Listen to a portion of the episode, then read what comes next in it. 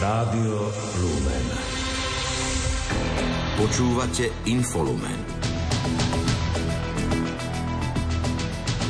Prezidentka Zuzana Čaputová sa v reakcii na zmeny v trestnej politike štátu stretla so zástupcami justície aj právnymi expertmi. Aj Brusel sa obáva zmien v trestnom zákone. Európarlament schválil uznesenie kritické voči slovenskej vláde. Premiér Robert Fico viní opozíciu. Konferencia biskupov Slovenska vydala pastoračné usmernenie k dokumentu Fiducia Supplicans. Je streda 17. január a aj dnes vám ponúkame súhrn udalostí z domova a zo sveta. Vysielajú Richard Čvarba a Lucia Mária Pálešová. Domáce spravodajstvo. Prezidentka Zuzana Čaputová dnes predpoludním prijala právnych expertov a právnické autority. Za okrúhlym stolom s nimi diskutovala o predložených návrhoch zmien v trestnom zákone, o ktorých rokuje momentálne Národná rada. Prezidentka po stretnutí vyjadrila presvedčenie, že predkladatelia novely trestného zákona nevedia o dôsledkoch, ktoré môžu navrhované zmeny priniesť. Som presvedčená o tom, že predkladatelia e, zmien legislatívnych, ktoré sú v parlamente, nevedia o dôsledkoch, ktoré tieto novely môžu priniesť. Naozaj to bolo veľmi zaujímavé a silné počúvanie a myslím si, že takáto odborná debata mala byť nielenže súčasťou riadneho legislatívneho procesu, ale dokonca mala vôbec predchádzať pri zámere prijať takto zásadné zmeny. Myslím si, že ak by navrhovatelia sa stretli s odborníkmi z praxe predtým, tak by sme dnes takýto návrh v parlamente ani nemali. Pripomenula, že s ministrom spravodlivosti sa stretla koncom minulého roka a nevie, s akými odborníkmi sa o návrhu rozprával. Zaznievali rôzne aspekty praktických, konkrétnych dopadov tých noviel na konkrétnych príkladoch a to sú presne tie nuancy, ktoré sú skryté v detailoch, ktoré aj títo odborníci z praxe, dokonca na mnohé z nich prichádzajú až postupne, pretože tá novela je naozaj veľmi komplexná. Veľmi dlho bola predmetom debaty otázka premočania. Na stretnutie s prezidentkou prišli napríklad ústavný právnik Ladislav Oroš či exministerka spravodlivosti Lucia Žitňanská, podľa ktorej robiť zásadné koncepčné zmeny trestnej politiky v skrátenom legislatívnom konaní s ambíciou účinnosti o dva týždne je zvrátené. To sú koncepčné zmeny, tak predložiť to v strátenom konaní s ambíciou, aby o dva týždne bola tá právna úprava účinná od jej publikovania, to je proste, to je zvrátené. A nemôžeme sa teraz tváriť, že keď opozícia robí obštrukciu a tým naťahuje priestor, počas ktorého ako keby ten návrh leží v parlamente, lebo to nie je seriózna diskusia, že tým sa zhoja tie vady, ktoré boli urobené tým, že nebol štandardný proces.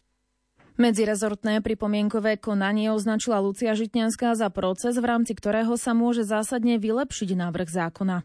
Aj teraz sme počuli konkrétne výhrady praktikov, ktorí hovoria o konkrétnych nedokonalostiach, aké to bude mať dopady, prečo budú prieťahy, prečo sa niektoré veci možno nebudú stíhať, prečo niektorí páchatelia vlastne účinnosťou tých noviel budú bez ďalšieho beztrestní, pretože sa skracujú premočacie lehoty. To znamená, to sankčné konanie už nebude môcť pokračovať. A to sú veci, ktoré budú mať mať proste dopad ľudia, ktorí by možno boli odsudení a ľudia chodiť po ulici a možno sa dopustia nejakého ďalšieho trestného činu a niekto na to doplatí.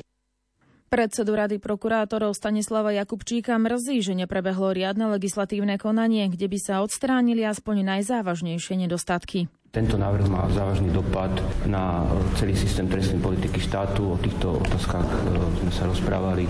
Okrem teda trestného práva hmotného, kde návrh zákona predpokladá zvyšovanie škody ako kvalifikačného momentu zásadným spôsobom.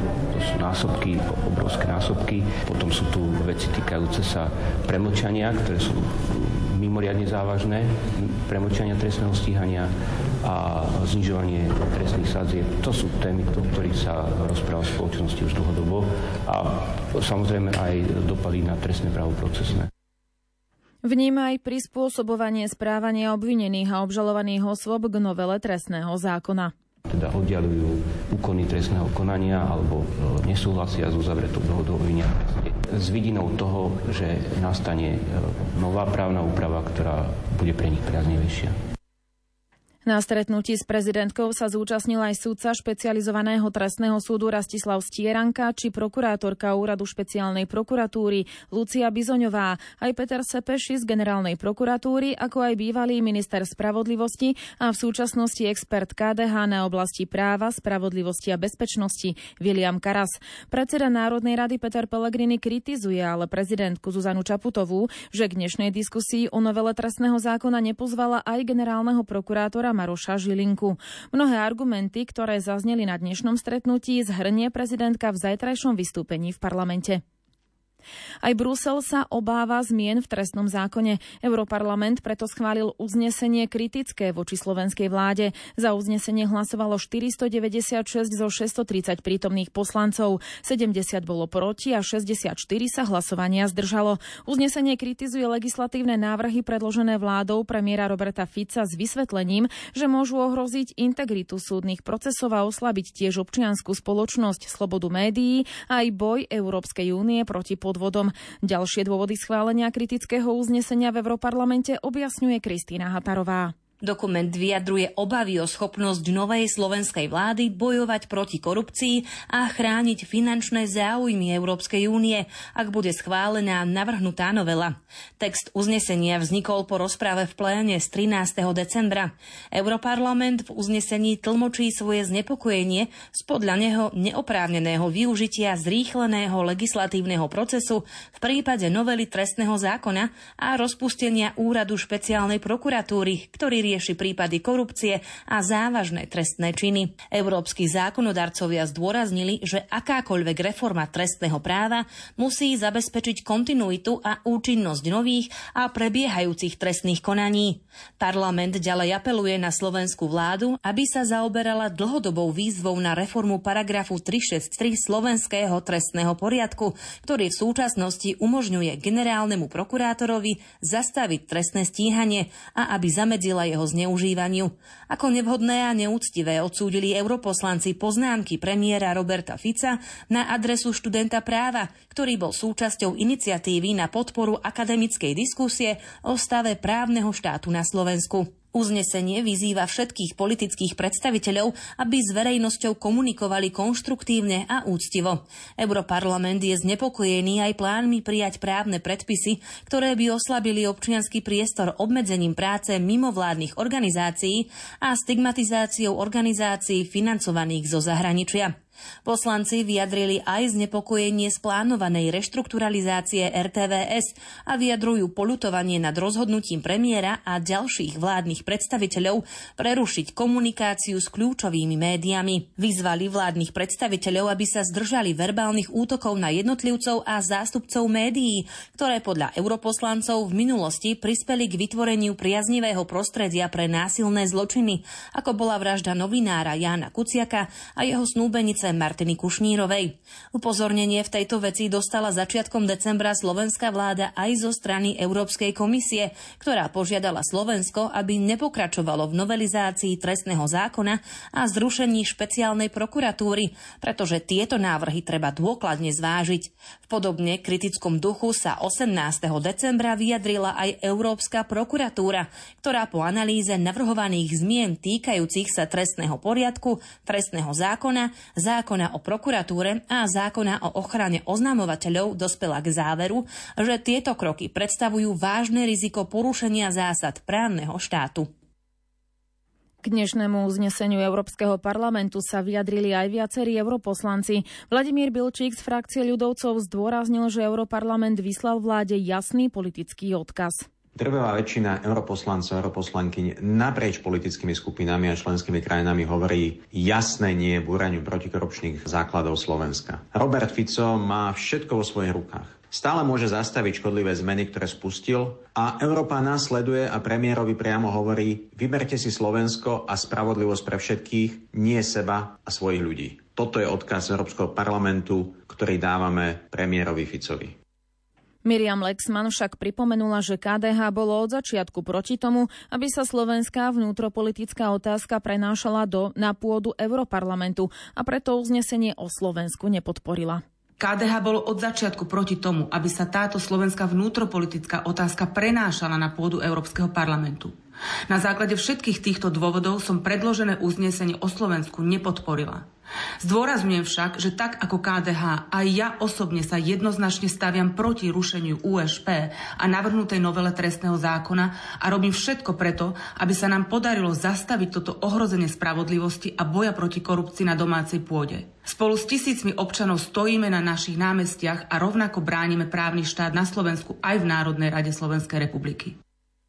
Podľa europoslanca Eugena Jurzicu je schválenie tohto uznesenia odkazom pre slovenskú vládu, aby návrh na zrušenie úradu špeciálnej prokuratúry a novelu trestného zákona stiahla.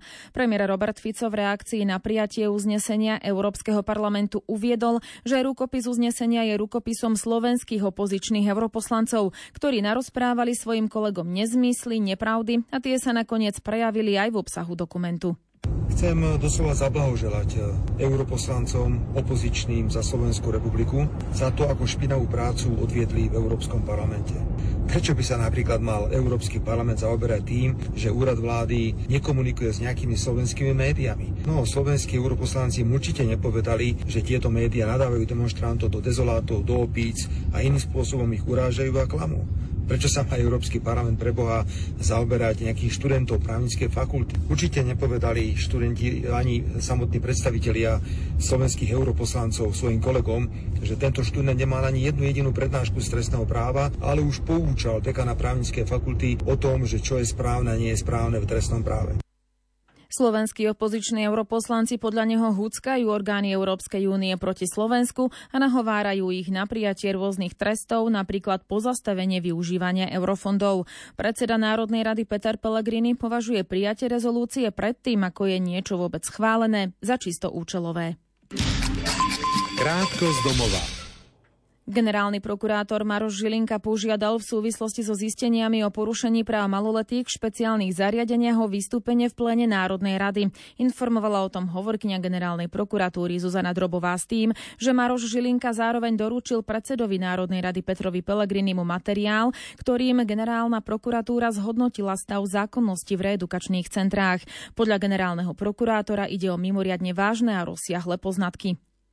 V súvislosti s rozpočtom na tento rok a jeho hodnotenia zo strany Európskej komisie sa na Slovensku šíria nepravdy alebo polopravdy. Vyhlásil to dnes minister financí Ladislav Kamenický. Odmietol pritom, že by rezort financií robil v rozpočte účtovné triky alebo podvody, z čoho ho obvinuje opozícia.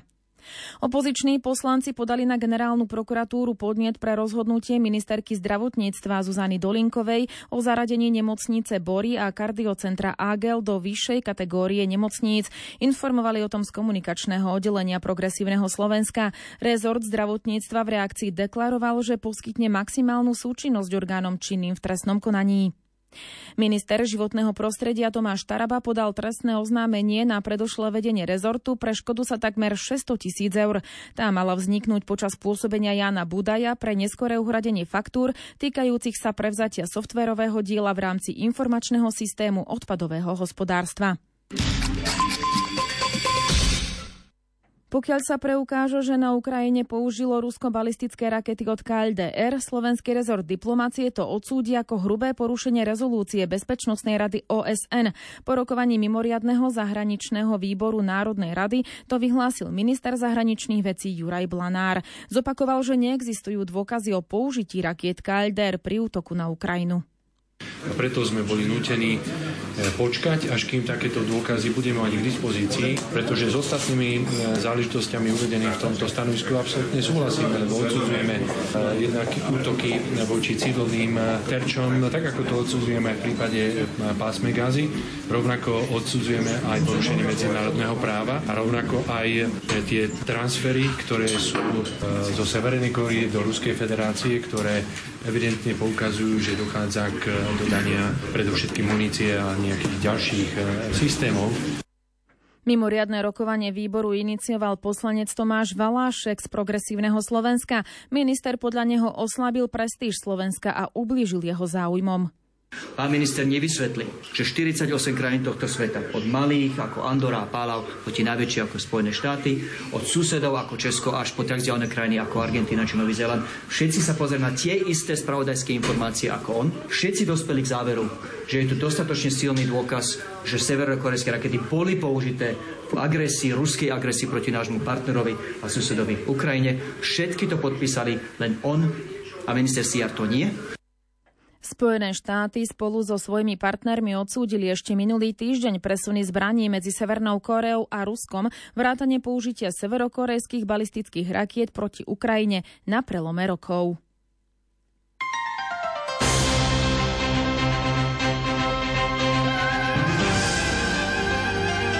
Z. Konferencia biskupov Slovenska vydala včera pastoračné usmernenie k dokumentu Fidúcia Supplicans, ktorým sa umožňuje kňazom udeľovať pastoračné požehnanie ľuďom, ktorí žijú v irregulárnych partnerských zväzkoch. Má 6 bodov a bližšie sa na neho pozrel redaktor Ľudovit Malík. Dokument Dikastéria pre náuku viery Fidúcia Supplicans vyvolal vo svete veľkú diskusiu medzi veriacimi. Z tohto dôvodu mnohé biskupské konferencie vydali pastoračné úsmernenia k praktickej aplikácii vatikánskeho dokumentu. Urobila tak aj slovenská KBS, ktorá hneď v prvom bode hovorí, že cieľom a poslaním cirkvy a jej pastoračných požehnaní je spása každého človeka. Pokračuje hovorkyňa slovenských biskupov Katarína Jančišinová. Ak o požehnanie požiadajú ľudia žijúci v irregulárnych zväzkoch, Kňaz ho môže udeliť iba potom, ako žiadateľov pravdivo informoval o skutočnom zmysle a cieli tohto požehnania, ktorým je prozba o pokoj, zdravie a iné dobré veci a zároveň oslobodenie od všetkého, čo je v živote osoby v rozpore s evaníliom, ako aj prozba o posilnenie k životu podľa Božej vôle. V treťom bode biskupy uvádzajú, že požehnanie sa udeľuje jednotlivcom, aby sa predišlo akémukoľvek vytváraniu dojmu, že ide o schvaľovanie irregulárneho zväzku. Pastoračné požehnanie, o ktorom sa v dokumente hovorí, nie je liturgické ani sviatostné, preto sa nemôže udeľovať v rámci liturgických obradov, ani v liturgickom odeve, ani na dôležitom mieste v posvetnej budove alebo pred oltárom. Zdôrazňujú slovenskí biskupy v usmernení a vychádzajúc z tlačového vyhlásenia dikastéria pre náuku viery, uvádzajú, ako má požehnanie vyzerať. Pastoračné požehnanie má byť veľmi krátke, jednoduché a stručné, bez schváleného obradu, vo forme jednoduchej modlitby zakončenej znakom kríža na každej z dvoch osôb. Šiestý bod umožňuje neudeliť požehnanie, ak s jeho podmienkami žiadatelia nesúhlasia a kňazom odporúča modliť sa za nich. Celé znenie pastoračných usmernení nájdete na internetových stránkach KBS a o tejto problematike budeme hovoriť aj v relácii zaostrené v pondelok 22. januára. Latinský patriarcha Jeruzalema kardinál Pier Batista Pizzabala požiadal Slovákovo modlitby za pokoj vo Svetej Zemi. Urobil tak počas stretnutia so spišským biskupom Františkom Trstenským, ktorý sa v týchto dňoch zúčastňuje v Ríme na oslave z tého výročia založenia Studium Biblicum Franciscánum, kde ho pozvali ako absolventa tejto školy. Viac povie Pavol Jurčaga. Františkáni v roku 1924 založili v Jeruzaleme biblickú inštitúciu Studium Biblicum Franciscanum, aby podávala vzdelanie v oblasti svätého písma a archeológie. Je to fakulta biblických vied a archeológie, na ktorej biskup František Trstenský študoval v rokoch 2000 až 2004. Keďže súčasná bezpečnostná situácia neumožňuje, aby sa oslavy konali v Jeruzaleme, pripravili ich v Ríme. Biskup František Trstenský pre Rádio Lumenu viedol. Osobitne Veľkým zážitkom pre mňa bola audiencia u svätého Otca, ktorý nás prijal v pondelok do poludnia. Prihovoril sa nám všetkým členom, aby sme sa usilovali porozumieť sväté písmo tak, aby potom skutočne sa stalo tým duchovným pokrmom pre našich veriacich. Čiže nielen skúmať sväté písmo, ale tak skúmať, aby ovocie tejto práce, štúdia svätého písma, sa stalo aj pokrmom pre bratov a sestry vo viere. Samozrejme, súčasťou tejto audiencie bolo aj potom stretnutie, že každý z nás sme mohli osobne ísť pozdraviť svätého Otca. Pri mojom stretnutí som mu poďakoval za dôveru voči mojej osobe, keď ma menoval za spišského diecezného biskupa, ale taktiež som ho uistil, že sa za neho modlíme. Z ďalšieho programu biskupa Františka Trstenského spomeňme, že navštívi viaceré vatikánske dikastéria a štátny sekretariát a na osobitnej audiencii ho vo štvrtok do poludnia o 9. hodine príjme aj pápež František. you Synodálny tým Košickej arcidiecézy sa dnes zišiel na pokračujúcom zasadaní, počas ktorého vyzval na diskusiu o synodálnych okruhoch, ktoré priniesla rímska fáza synody. Tri roky trvajúci aktuálny synodálny proces v cirkvi, rozčlenený do troch fáz a pozostávajúci z konzultácií, modlitieb a rozlišovania, sa začal 9. a 10. októbra 2021 a vyvrcholil zhromaždením biskupov v októbri minulého roka v Ríme. Zo samotnej synody biskupov vzýšiel vydal súhrný dokument, ktorý zahrania všetky najpodstatnejšie veci, ktoré sa objavili na synodálnej ceste. Viac informácií má Martin Ďurčo. Ako uviedol Peter Sikora, diecézny koordinátor synody v Košickej arcidiecéze, celá cirkev je teraz pozvaná pokračovať v synodálnom procese. A to bol aj dôvod dnešného stretnutia. Znamená to znovu otvoriť konzultácie na úrovni farnosti a rôznych spoločenstiev, ktoré už budú vedené o témach, ktoré priniesla rímska fáza. Potom zároveň chceme na úrovni diecézy ako tým takisto rozlišovať Božiu vôľu, modliť sa za tie témy a takisto rozlišovať, čo vlastne na to, ako církev hovoríme a ako to budeme aplikovať a teda pokračovať v tej synodálnej rozlišovacej ceste aj skúsenosti ďalej. Je to vlastne ako keby taká štrukturovaná synoda, lebo vieme, že pápež vyzýva celú církev, aby synodálny proces sa stal súčasťou života, akoby životným štýlom celej církvy, ale predsa tá synoda pokračuje aj formálne a teda to je tá ďalšia formálna časť. Aby sme prehodnotili a dali spätnú väzbu Svetému Otcovi, čo si myslíme ako lokálna církev o dokumente, ktorý v Ríme spravili. Ako zdôraznil arcibiskup Bernard Bober, opäť sa oživila práca diecezného synodálneho spoločenstva a bude prebiehať na novo rozšírené o pozvaných hostí a odborných poradcov. Svetý Otec sa ju rozhodol, pretože vidí v církvi, že e, asi sme ušli tej správnej línii od začiatku, lebo naozaj prví kresťania mali jednu dušu, jednu vieru a veľmi sme sa ponáhľali, či už teologicky, či asketicky, či ako nejak napredovať a stratili sme práve túto líniu Vždy, keď som chodil po lese, tak mi radili, a hlavne po takom neznámom lese, že vždy sa treba vrátiť na miesto, kde myslíš, že si sa strátil. Tak my sme sa trafili práve do toho, že treba v tejto linii synodality pokračovať ďalej, pretože naozaj církev nie je len pápež a biskupy, ale je to Boží ľud. O všetkých sa máme starať tak, aby sme viedli ľudí správnou cestou a predovšetkým k cieľu, ku spáse. Farnosti a spoločenstva Košickej arcidiecezy, ktoré sa zapojili do synodálneho procesu, budú v najbližšom čase pozvané do ďalšej práce. Vatikánsky štátny sekretár kardinál Pietro Parolin navštívil včera slovenské veľvyslanectvo pri Svetej stolici. Návšteva sa konala v nadväznosti na jeho cestu na Slovensko v septembri minulého roka. V rámci návštevy veľvyslanectva si kardinál Parolin prezrel aj výstavu prác slovenských a českých fotografov z neziskového združenia Človek a viera, venovanú návšteve pápeža Františka na Slovensku, ktoré sa spolu so Svetým Otcom v septembri v roku 2021 tiež zúčastnil. Pápež František najbližšiu nedeľu vyhlási rok modlitby v rámci prípravy na jubilejný rok 2025. Tento krok má slúžiť na znovu objavenie modlitby ako centra v diecezach sveta. Svetý Otec to urobí počas omše v nedeľu Božieho slova. Počas nej tiež ustanoví 11 mužov a žien za lektorov a katechétov. Správy zo sveta.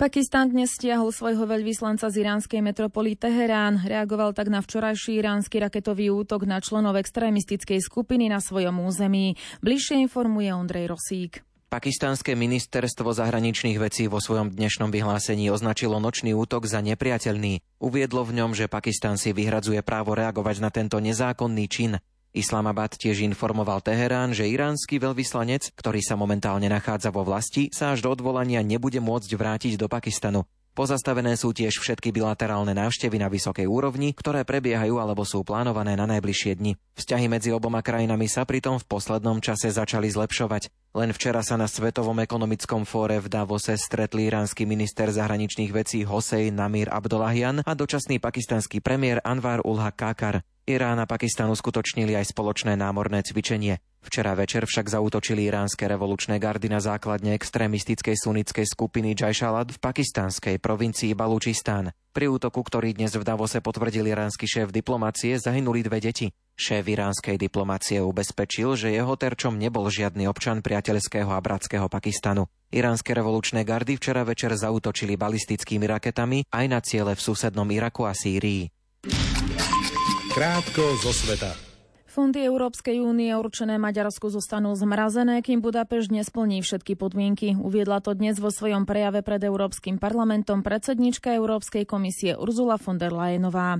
Českí poslanci dnes začali na mimoriadnej schôdzi rokovať o návrhu novely volebného zákona, ktorá by pre Čechov v zahraničí zaviedla možnosť voľby poštou vo voľbách do poslaneckej snemovne Európskeho parlamentu a tiež v prezidentských voľbách. Zatiaľ, čo koalícia je ochotná v záujme presadenia novely v snemovni aj nocovať. Opozícia návrh odmieta a tvrdí, že voľba poštou by ohrozila demokraciu. Očakáva sa niekoľkodňové rokovanie a obštrukcie opozície.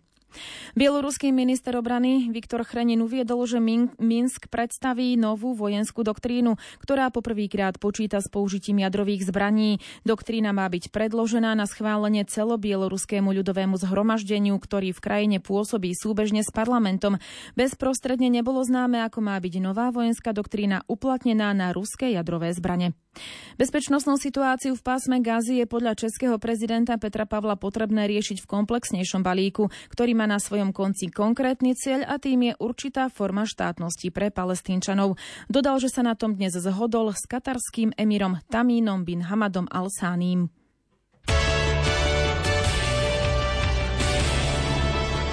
Šport Rádia Lumen. Slovenská lyžiarka Petra Vlhová skončila na druhom mieste vo včerajšom nočnom slalome Svetového pohára v rakúskom stredisku Flachau. Na víťazku Mikálu Šifrinovú stratila 27 stotín sekundy. Američanka si pripísala jubilejný 94. triumf v prestížnom seriáli, čím zlepšila svoj rekord. Tretia skončila Sara Hektorová zo Švédska a dosiahla prvé pódium v najtočivejšej disciplíne. Slovenský motocyklový jazdec Štefan Svítko obsadil v dnešnej 10. etape Rally Dakar 22.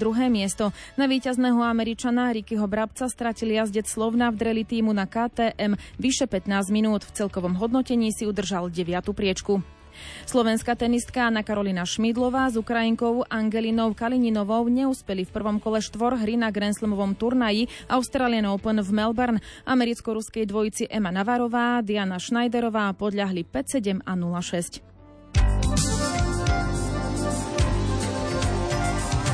Počasie. Aká bude noc za zajtrajší deň, povie meteorológ Peter Jurčovič môžem povedať, že na väčšine územia do večera alebo v noci by malo Zatiaľ začína to snežením, ale ono to asi rýchlo bude prechádzať do dažďa.